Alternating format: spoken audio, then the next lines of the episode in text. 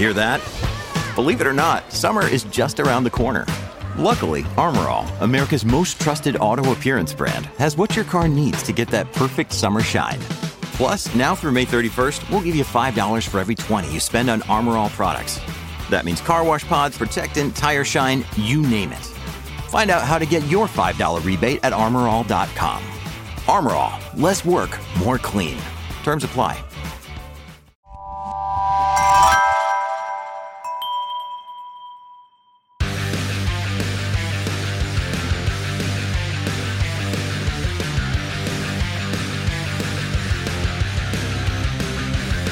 Welcome to Pit Pass Moto, the show that keeps you up to speed on the latest in motorcycling and brings the biggest names in motorcycle racing right to you.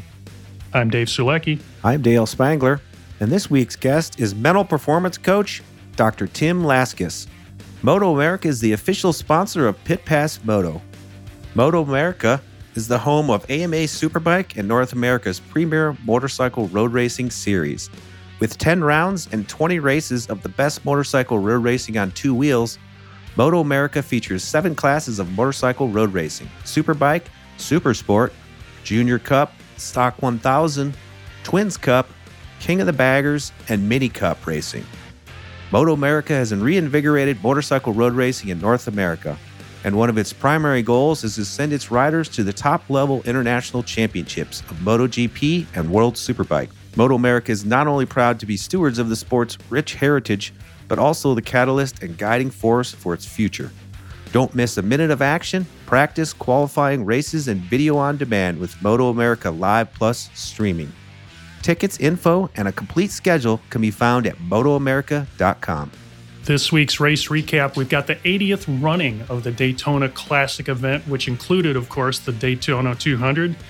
Also included this year the King of the Baggers, the Twins Cup event, and also the Roland Sands Super Hooligans. While the racing on the track and the 200 came down to the final lap, the final corner, and Brandon Paasch is now a two time owner of the Rolex, winning by 0.007 tenths of a second and pulling a double draft on uh, Cam Petersen and Sheridan Morais in the final corner, leading to the checkered flags. Man, it was one of the really great events to see. And now Brandon's in uh, close company with uh, one of only three riders to ever win the Daytona 200 back to back on different brands. He did it on Yamaha last year and Triumph this year. And Dick Mann did it in 1970 on a Honda, 1971 on a BMW. And then Danny Eslick, who was actually in the race this weekend, did it back in 2014 on a Triumph and then won it a year later on a Suzuki. Yeah, Brandon Paasch, you can't say enough about this kid. 20 years old. I mean, he definitely seems to have a bright future ahead of him, but he just seemed to play his cards just perfectly. He never seemed to drop out of the top five throughout the entire race. And just, you know, coming into the last three laps, he was in fourth place, was able to make the the double draft pass, as you mentioned, Dave. And wow, what a what a just kind of veteran move to just sit back there patiently waiting and uh, take the win for a second time. Pretty impressive. If we think back to last year, Brandon pulled the same move to win the race. So he's he's Mr. Clutch, and uh, he's got the two Rolexes to uh, to show it. So uh, good on him for uh, pulling off the win this weekend. Yeah, I noticed it seemed like the riders, you know, reading some of the rider interviews after the race, it just seemed like there was a lot of these riders were just having so much fun with this with this race, the Daytona 200. A lot of them described it as you know lots of back and forth passing, more like a sprint race than a than an endurance race, but a 57 lap sprint race. Wow, unreal. And to come down to that narrow of a margin, it really came down to pit stops because Brandon pitted near the last near the end of the race, near the last lap, and they chose to just take on fuel and not tires. And I sound like I'm talking about NASCAR, but I'm not. It paid off for him because he's only in the pits for you know about half the time he normally would be, and got into the mix and uh, pulled it off. Man, it was a great win. How about the King of the Baggers though? Two races, two different winners. Tyler O'Hara, who was one of our recent guests, was able to pull off race one with another draft move. And then in race two, unbelievably, Jeremy McWilliams, veteran racer, pretty much has raced about any type of road racing you can think of, pulls a draft move on Tyler O'Hara to take the win in race two.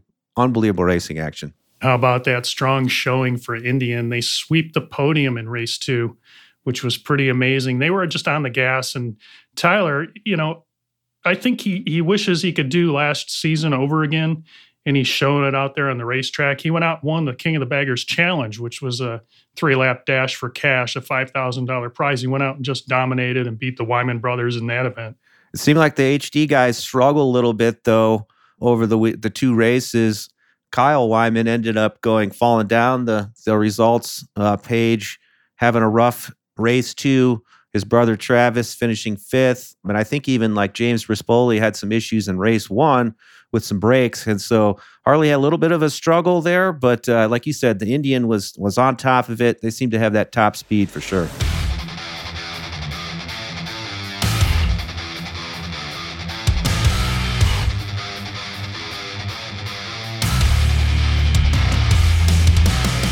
This week's Industry Spotlight focuses on the recent announcement that Honda Powersports has released the first officially licensed CRF E2 youth focused electric dirt bike in a new model collaboration between American Honda and Greenger Powersports.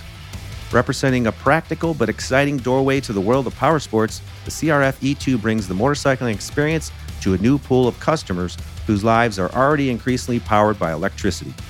As a fun training tool for young new riders, the CRF E2 eliminates the need to use a clutch or gear shift lever and is a reasonably priced step up to real dirt bikes. It's a quiet, environmentally responsible form of powered recreation that can be ridden in more places than traditional mini dirt bikes. The CRF E2, manufactured by Greenger Powersports, will be available exclusively through American Honda's nationwide network of participating powersports dealerships.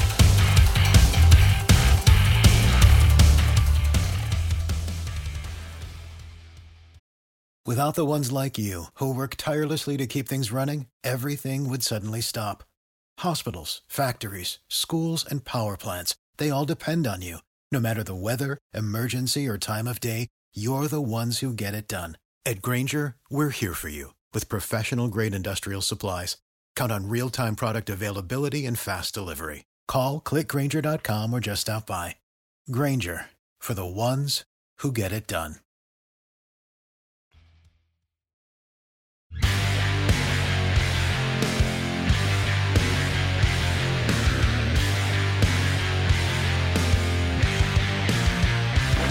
We'd like to welcome back to Pit Pass Moto Dr. Tim Laskis, PhD, owner of the Coach Wherever program. And really excited to talk to you, Tim, for sure. And uh, welcome back to the show, man. Thank you. It's a pleasure. And yeah, I'm excited to talk with you today. We want to learn about your program and the things that you've done with Club MX to kind of refresh our, our uh, audience so they understand kind of what, uh, what you're doing for those guys down there. Okay. I've been with Club MX since about 2014, and um, that's when I started as the mental performance coach there, working with the amateurs as well as some of the top pro guys that they have um, that are training and getting ready either for you know outdoors or supercross or you know wherever they're at. People training there year round, so it's whether it's the summer and, and the heat here in the south and you 90 or 100% humidity, or whether it's in the middle, middle of winter. But yet we're not like Minnesota where, you know, we get a lot of extreme cold air and snow. So um, just might be a little bit chilly out. But um, that's what I've been doing with clubs since 2014. And then I also train coaches on the side uh, just because I found that there's not enough me to, to go around. And so when you know, I have people who are wanting to work with me, I may have to to turn them away just because of time. And so I thought, wow, there has to be a solution this, to this. So I started Coach Wherever, where I teach people how to become a mental performance coach, and they can take those skills and go out and work with amateurs or pros in their area. Interesting, and I'm kind of curious. You know, how how does somebody get into that, and what's what's the selection process, or I guess how do you determine if somebody is able to to be qualified and and go down that path? Yeah, that's a great question. And uh, basically, they have to have a love for the sport. They have to be motivated to be able to learn. It's just like someone who is going through maybe a master's program in psychology, or maybe they're going to get a doctorate to become a psychologist. You know, they have to have that passion and that interest and wanting to learn the skills to be able to help other people. Now, there is no requirement that you have to have been a, a pro rider, you know, or that you've done certain things within the amateur world of racing or whatnot I teach them all the skills that they need to know in order to help riders wherever they're at. It's it's just like maybe your, your heart surgeon, he or she doesn't have to have a heart attack to be able to do surgery on people who have heart conditions or or you know a, a physician that may work with people with diabetes you know they don't have to have diabetes. So many of our coaches do not they have a limited uh, you know racing background. Uh, most of them i would say the majority of them have done some type of racing or maybe even currently racing some of them are riding coaches and they want this extra skill set to be able to help them stand out and work with riders because what they see is that they're teaching them some of the techniques and skills on the bike and then they just may not know how to reach that rider for whatever reason they're not getting it. So be able to understand the human element and every rider is different and everyone communicates differently. They like to be communicated with in a different way. And so i give them that background to be able to understand riders on the mental level and to be able to help them with a variety of things whether it's working with riders while they're training and developing good habits or race situation strategies that they're really struggling with. So on that subject of, you know, as a whole, mental the mental aspect of racing, I'm curious to know like why why do you think this is such a, a recent development for racers to focus on? I mean, me kind of like I grew up racing in the late 80s and 90s. Yes, I'm dating myself. But we didn't really have that. That we didn't think about that. You know, we focused on the physical side, but we didn't, we didn't really think about the mental aspect of racing. Like, why do you think that's it's taken so long? And tell us a little bit more about that. Yeah, I agree. I also grew up racing you know, amateur motocross in, in the 80s here in the, in the Southeast. And it was all about just toughness. You tough it out and, and you didn't complain and you didn't whine and you just went out and did it and, and you just tried to figure it out. It's kind of that, that old school mentality. And I think things really started to change because of more research. Um, there's been more societal acceptance of psychology and mental health within you know, I would say around the world, even within the, the military, there is more acceptance to getting mental health treatment post, you know, going off to combat. They understand that PTSD and, and depression and a variety of other mental health issues needs treatment by a professional. And the military has done a really good job of putting the education out there and say it's it, it's not just about being strong. But being strong, it means that you also ask for, for help. So I think in combination of, of research that's out there, society has been more accepting to it, and it's trickled down into motocross. Now, motocross is probably one of the, the later stage sports, I wouldn't say last sport, but one of the later stage sports to really accept mental performance training but it's it's been in say uh, the, the, Olympics, professional baseball, football, basketball. It's been in a lot of other professional sports for for many many years. So it's just it's relatively new, and I think what's also kind of helped increase the popularity is that you've heard some of the top pro writers talk about having their mental performance coach assist them. And you know, I love listening to podcasts and I've heard it, in, and I've even seen it in print, where some of the top guys are talking about getting this help to help them get a, you know, either fix of something that's happening or, or get a little bit of an advantage on the rest of, of the pack. And what I've seen is once you get to that top level, there, you know, a lot of guys have the great equipment. A lot of them are in great shape. A lot of them have the skills to be able to do what they need to, to be at the top, but they're missing something. And what really separates the Tomacs and the Andersons and some of the other top riders from the, the guys in the back is that mental edge. And, and they're able to concentrate, they're able to keep that focus and not get intimidated and just be razor sharp on their mental ability and being able to go out weekend and week out and deal with not only the physical side of, of racing, but that mental side that's also important. And a lot of guys have just been kind of left to themselves to figure it out. But now they're now they're seeing that hey, there's something to this. And once they do jump in and they experience what it's like to work with a mental performance coach, they've picked up some new tools, then they really become firm believers and they just take off. I really like what you said there about, you know, strong equals asking for help. I, I, really think that's just such a great statement because it's kind of flipping the script in a way. Because, like you said, I, I kind of grew up where you, you just you just had to be tough, you know, just just be tough, you know. And so in this case, being strong is asking for help. I think that's a really cool statement. You think about the Army slogan, you're Army strong. And a lot of people, you know, many years ago thought about, well, that, that's physical strength and I need to be able to endure and deal with pain and, and, and suffer and just get through it. And if I don't make it, then, then I'm weak. Or if I ask for help, I'm weak. And so that, yeah, they really had to change that mindset and say, no, being, being strong means you ask for help. And so that it really has turned a corner, redefining what it means to be strong.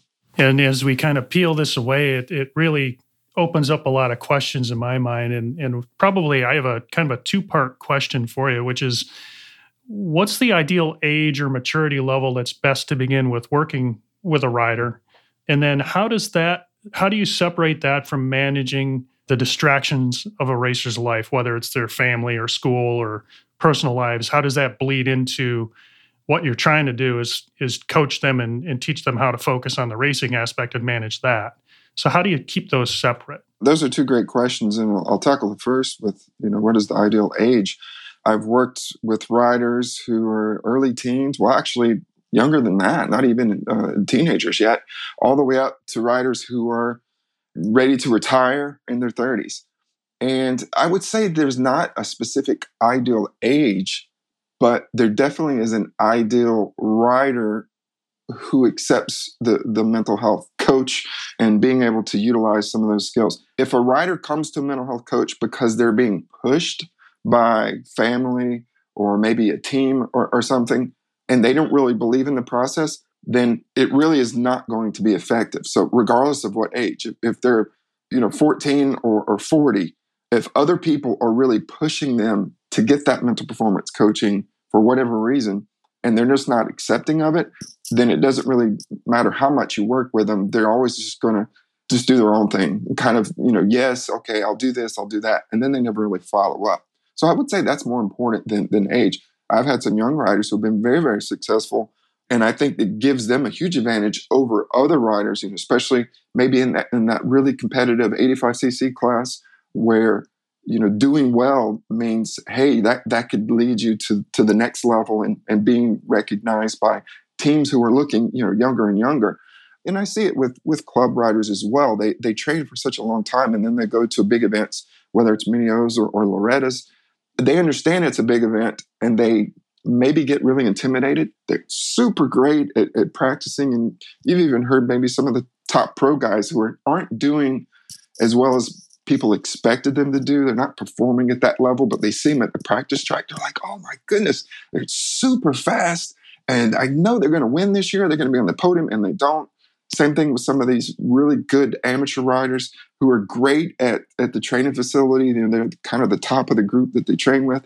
And then they get to a big event, and there's a variety of reasons that come into play, but they just don't end up doing what they're capable of doing. They're not taking practice to the race some of these guys who are really into it have been able to turn that around and where they struggled at big events. They were great at local races, great and fast when they were practicing, but they couldn't make that transition and, and pull it into a big event. And then working with me to give them some of these skills that can help them calm down, increase their focus, and just help them be able to work that big event to their advantage and not let their mind, our minds are either going to work for us or they're going to work against us. And we've probably all been in situations where we've been nervous or anxious, and we have that little voice inside of our head that says, Uh oh, what are you doing? You can't do this. Uh oh, what if you crash? What if you don't do well? Just kind of that negativity that runs in situations that maybe we're just feeling not as, as good about ourselves and we're not as confident. And then that just pulls us down. So before we even line up, we've already defeated ourselves for the day. Well, it sure seems like you have one of these jobs, Dr. Tim, that's extremely difficult but extremely rewarding. So, but what I'm curious about though is are do you have some clients that come to mind that you've worked with that you've seen kind of grow up and work their way into the pro ranks or or even a racer that you've seen like a huge huge transformation in their racing as a result of you working with them? Yeah, uh, there's a couple of guys now that are in the 250 and 450 class and uh, that are doing very well, that are in the top, that all of you would know. One, one thing that I do um, when I work with riders is I, I bring my, my training from the, the clinical psychology field and, and as it relates to confidentiality. And I think this is a step that's important that a lot of people miss is that when I work with riders, I, I let them know that everything that they say to me is just between us. You know, it's almost like an attorney and a client privilege, so so to speak. And I don't reveal their names and I don't reveal anything, you know, about what we talk about because when you're especially working with the top guys, the amateur guys, they don't care so much. But somebody who's maybe already a top pro rider, they have a really small pool of people that they really trust with a lot of information just because of the media and the way that, that everything you know works in the world today but yeah there are people that i've been able to watch that were amateurs who've grown and, and, and reached their goals and it's super exciting and rewarding to be able to see them you know watch watch it on tv as as they're racing you know either the supercross or the outdoors and see them doing well. And and you know, it's it really is very very rewarding for sure. Kind of curious about yourself, uh, Dr. Tim. I know uh, when we talked to you last, you had kind of stepped away from riding yourself, but uh, your young son Landon was uh, picking up uh, a dirt bike and getting into the sport. And I know you've got another son. Is that uh, in your future? Is it to get back on the dirt bike and do some riding? Well, that, that's funny you said. Well, yeah, I, I have Landon is my eight year old, and, and Carson is is two and a half Landon is still riding 50s, and Carson has a Stacyc. We have just under seven acres where we live here in South Carolina, and so I built kind of a little turn track, and I'm out there with them almost every day. They just want to ride. They love riding. None of the, you know, Landon hasn't raced yet. He still just enjoys riding. Me being out there and just kind of coaching him along, I felt like wasn't enough, so I went and I bought a Honda 110 that was the funnest thing. I think this is probably my step to getting back into a bigger bike and maybe getting a 450. That little pit bike is the funnest thing that I've bought in a long time. And it's amazing how it's really helped their riding, where I'll get behind them and I'll push them and I'll go inside and outside. And I think it's really helped make them faster and really understand what I've been telling them and trying to train them and it's super fun for me. So if there are any dads out there that is thinking about getting a, a pit bike and a 110, go for it. it. it is great. I mean, it, it's it's brought a lot of fun to not only me, but you know, the, the kids are always saying, "Dad, get your bike out, get your bike out." It's great. So that's my step getting back into a big bike. That's awesome. As long as you're riding, that's the important thing. And I'm 100% with you. I've got a 110 in the garage too. And my kids grew up riding uh, mini bikes and did the same thing. And those are great memories. I'm glad you're building those same memories too. Just as we wrap up here, uh, Dr. Tim, I just wanted to uh, ask you where's the best place to look for you and find you on the web or social media so that uh, our uh, listeners can find you? Yeah, absolutely. At uh, coachwherever.com or they can send an email at timlaskis at gmail.com is, is probably the best. That one I check the most. Those are the two places. I, I don't spend a lot of time on, on Facebook or other social media. I just don't have the time. I probably should increase uh, my presence on social media, but um, basically, those are the two places that they can find me. We really appreciate you taking time to spend with us and explain your program, and uh, we look forward to uh, talking to you in the future, man. Absolutely. It's been fun. Thank you.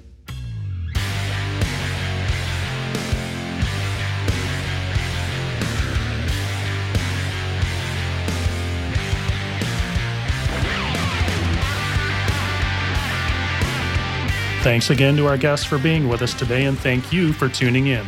If you enjoyed this episode, make sure to follow us on your favorite podcast app so you never miss an episode. If you have a moment, please rate and review us. We really appreciate it.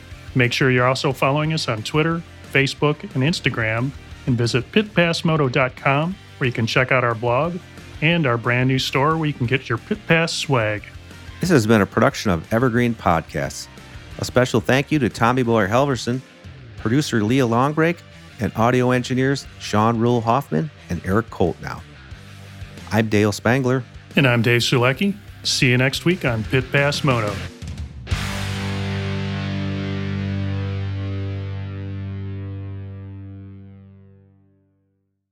With the Lucky Land slots, you can get lucky just about anywhere. This is your captain speaking. Uh, we've got clear runway and the weather's fine, but we're just going to circle up here a while and uh, get lucky. No, no, nothing like that. It's just these cash prizes add up quick. So I suggest you sit back, keep your tray table upright, and start getting lucky.